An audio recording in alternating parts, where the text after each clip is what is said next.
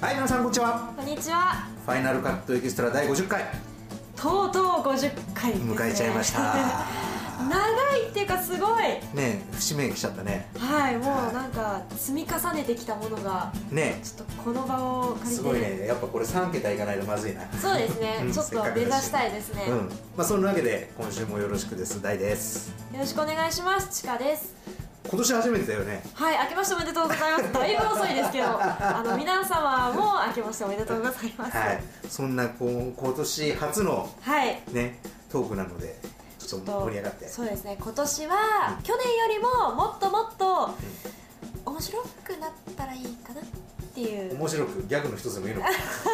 目標を掲げて頑張っていきたいと思います、はい今週もよろしくお願いします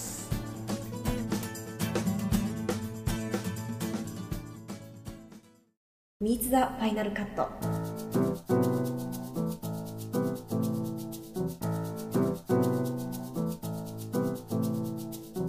はい、ミーツはファイナルカットのコーナーです。えー、っと、先週に引き続きですね、えー今週も、えー河合慎也さん、映画プロデューサーの河合慎也さんのおはい話を受けてということなんですけども、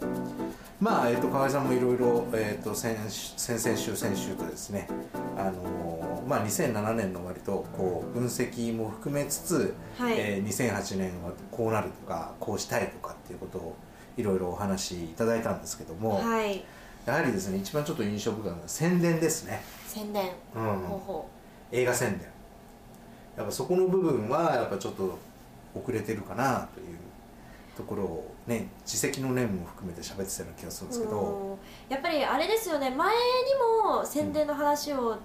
し、あの違う方がされてた時に、うんやっぱり映画が始まる前の前宣伝うんみたいなのが結構売り上げを決めるみたいな決めますねこ今とをは言ってらしたと思うんですけれど、うんまあ、実際今はそれがなんか間に合わないままそう公だ開ねに行っちゃうみたいな、だからよりこうシネコンが増えたことによって、えーっと結局アメリカ型っぽくなってきたわけだよね収益が、要するに最初の2週間で全てが決まる、うんまあ河合さんにしてみりゃ初日で分かるっていうさおーうん初日でもう分かるはいはいことを言うぐらいだけどもそうするとやっぱしそれまでどんだけ煽れるかっていうか認知度があって、はいはいその期待感を持たして初日を迎えられるかっていうことが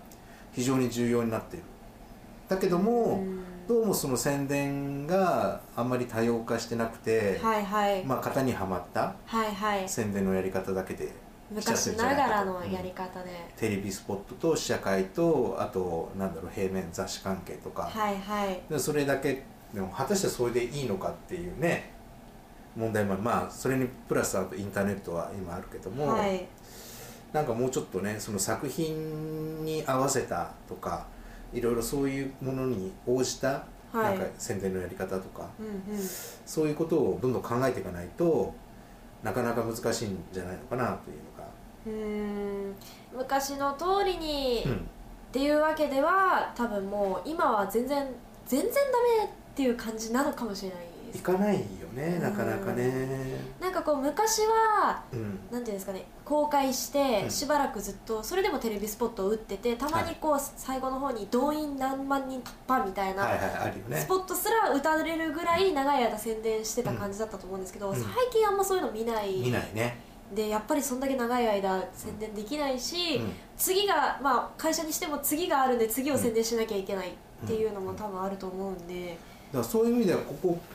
近々だとカンナさんかなあまあ、未だにって言い方変だけどももう1ヶ月以上経ってもねあの CM あはいはいで見かけるとネット上でもネットでスポ、ネットのまあ何広告もしてるとかいうのを見かけるので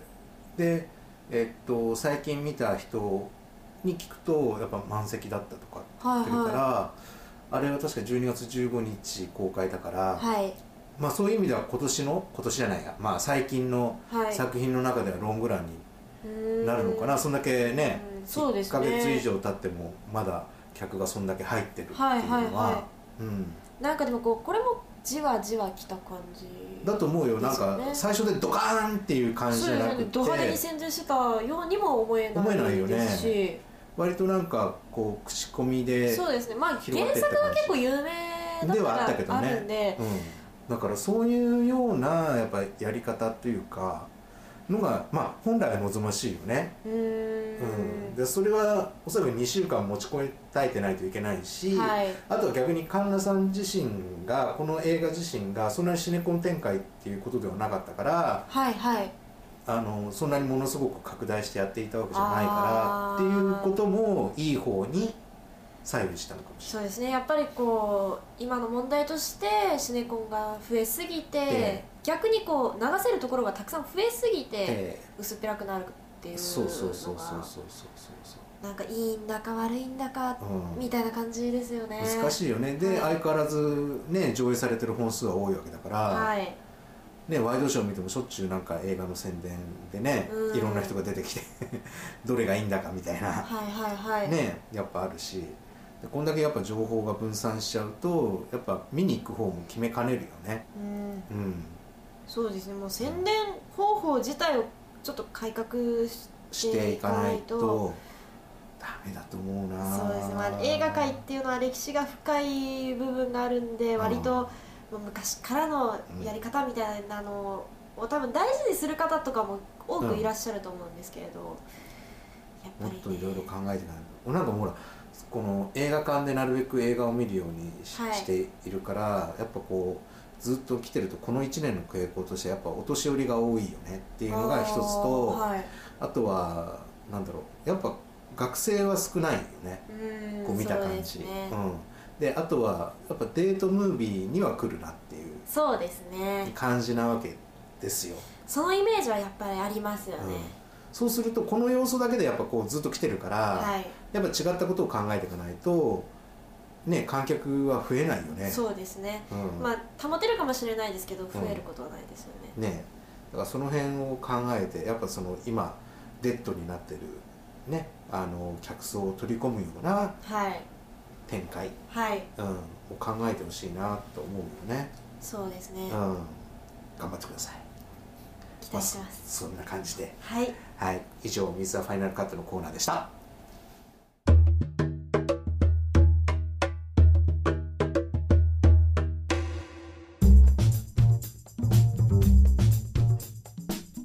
シネマチャート紹介のコーナーです1月17日付のシネマチャートを発表しますまずは10位から4位まで10位劇場版ブリーチ「ザ・ダイヤモンド・ダスト・リベリオン」9位迷子の警察音楽隊8位ナショナルトレジャーリンカーン暗殺者の日記7位その名にちなんで6位ジェシー・ジェームスの暗殺5位スマイル聖夜の奇跡4位ルイスと未来泥棒ということで10位から4位を発表しましたはい、えー、この中では初登場6位のジェジェシー・ジェームスの暗殺裏ピでしたブラピーですねこれちょっと見たいんですよおねーちょっと気になりつつもちょっとなんかじわじわちょっと違う違う来るもんがあるんですよね CM 本を当見てるとあそうあとはあれだねナショナルトレジャーがその北米でブレイクしてるよねああこれ見ましたこれもねすごいまあ私は好きでしたね本はいダメです当いやだダメとは言わないけどあのすごく脳みそを空っぽにして見られるなそうですねあのもうちょっとまあ理解するとかしないとかっていう問題ではないくじゃなくて本当にお気楽そこうでれすねですからお正月向けかなうん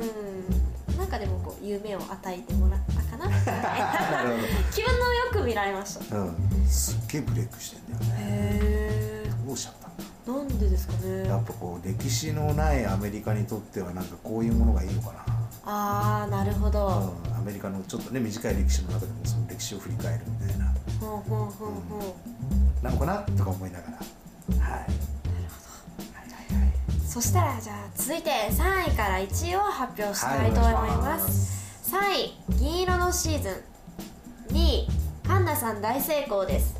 そして1位が俺たちフィギュアスケーターということになっております、はい上位2つは変わらずでえっと、 3初位登場銀銀色色ののシシーーズズンこれもよく宣伝してますよねこれはもうすごいコラボレーションねバリバリ見かけるけどねでそうですもうやっと初登場なんだって今思いましたねああまあでもまだそんなもんでしょそうですようんね、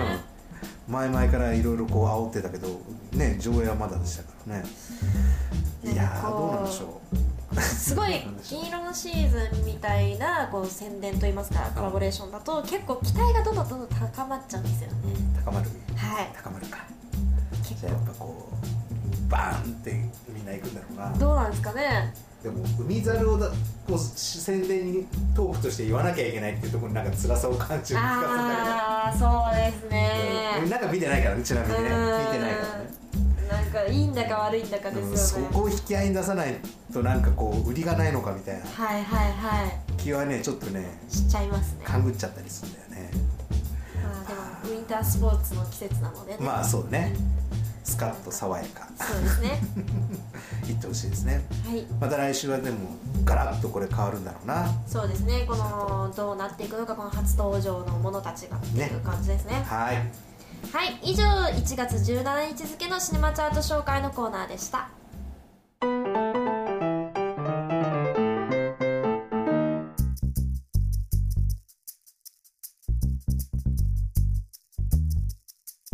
勝手にシネマのコーナーですこのコーナーは第3とアシスタントのレポーターさんが実際に映画館まで足を運んで作品を鑑賞してその場で勝手に批評してしまうという大胆なコーナーです今回紹介する作品はレンブラントの夜景ですでは早速レポートの模様を聞いてみましょう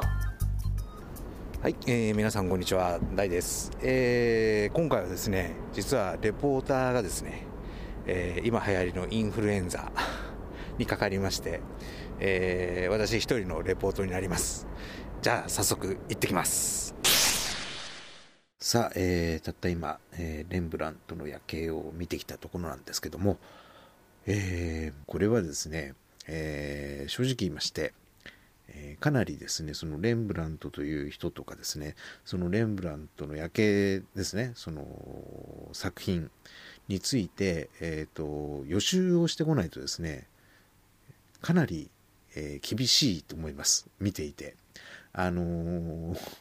正直言ってですね周りでもですね僕の隣のお方とかですね前の方の方とかですね、えー前半寝てらっしゃる方がですね結構いましたおそらく、えーいろいろ複雑な構成だったりとかですね、えー登場人物が多かったりとかですねでましてやそういうう事前の知識がないとこうわからないえー展開とか、えー人間関係とかがですねいろいろ出てくるのでやはりですね 結構おーって思ってるうちに眠くなっちゃうんだと思うんですね。なので、えっと、おそらくこの作品を見るにはあのーそれなりにちょっと予習してきた方がいいんじゃないかなと思います。えっと、それとですね、やはりこう絵画をこう扱っている作品なので、えっと、割とですね、すごくやっぱ映像は凝ってますね。あのその光の当て方とかですねやっぱそのレンブラント自身がその光の使い方っていうのがあの非常に特徴があるっていうことで、まあ、その辺も意識されたのかなとか思いながら、えー非常に、えっと綺麗な映像でですねである種その、うん、こ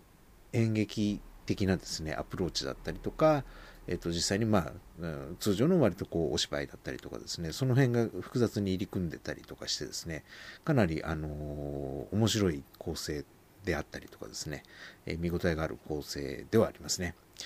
あのーまあ、あんまりここで言うとですね、いろんなネタバレもしてしまうんですが、レンブラントの夜景にまつわるエピソード、あとはレンブラント自身にまつわるエピソードを予習してきてみると、なるほど、こういう解釈で、なるほど、こういうアプローチで、えー監督は描きたかったんだっていうのが、あのーわかる作品なので、ぜひ、あのーこれから行こうと思う方はですね、その辺を、まあ、ちょこちょこでもいいので、えっと、予習してくると、お非常にですね、より深く理解しながら見られる作品なんじゃないかなと。その上で、この複雑な構成とかですね、そういう絵画的なアプローチであったりとか、演劇的なアプローチであったりとか、その監督のですね、演出であったりっていうのをどう捉えるかっていうのが、あの、非常に楽しいんじゃないのかなと思いました。えーですのでですね、ここ、えー批評っていうかね、感想というかですね、なかなかこう述べにくいんですけども、えっと、まあ、今回ちょっとこう、そういう、なんでしょうね、心構えを、おここで話しておくとですね、非常になんとなくわかるんじゃないのかなとでちなみにそのレンブラントの夜景って僕あの実際にですねアムスに行った時に見てるんですけども、えーそれがですねこういう映画になってですねこう見れるっていうのは非常に、えー不思議な感じとですねあのその時はですね全く知らないでそのレンブラントの夜景っていうあの名前聞いたことあるなと思ってこう見てたんですけどもその絵画、うん、作品ですねその作品にまつわるエピソードがこんなにもあったのかと。まあ、これは歴史的、まあ、調べればあの分かるんですけどもそのやっぱ夜景というです、ね、作品を描いて、まあ、そこを境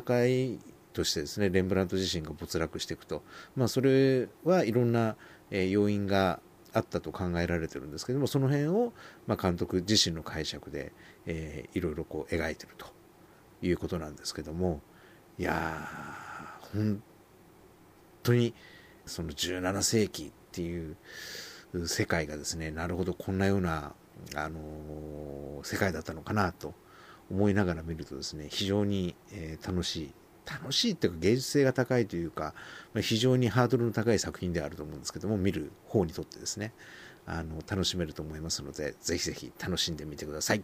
まあ、そんなわけで、えーまたぜひこのお作品楽しみたいなと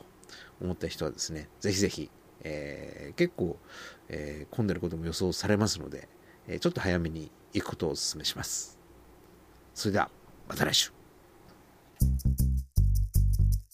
以上勝手にシネマのコーナーでした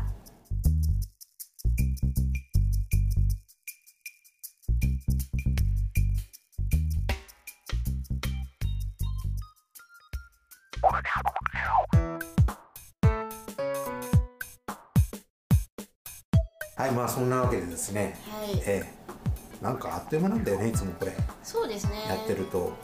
俺としてはですね、喋り足りない んでね。全ち然ょっとわ喋かりりま足すりこれない。終わった後に、うん、えこれからじゃねみたいなそうそうそうそうそうテンションになりますよねなるなるなる上がりきっちゃってうん、ウォーミングアップなんだよねここまでがここまでがウォーミングアップ申しで訳ないことにそうですねなんかセカンドギアからサードギアぐらいまで来といそうて、ですねなぜトップに入れさせてくれないみたい なねなんかこう2人ともこう、うんじわじわと上がっていくタイプらし そうくそうてそう最初からトップに行かないっていうさ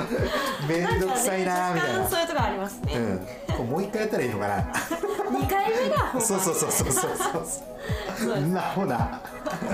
まあそんなわけではい、この番組ではあなたあなたからのメールをお待ちしております最近見た映画で面白かった作品つまらなかった作品思い出に残った作品など理由を添えて送ってもらえると嬉しいですその他にも番組の感想でも OK です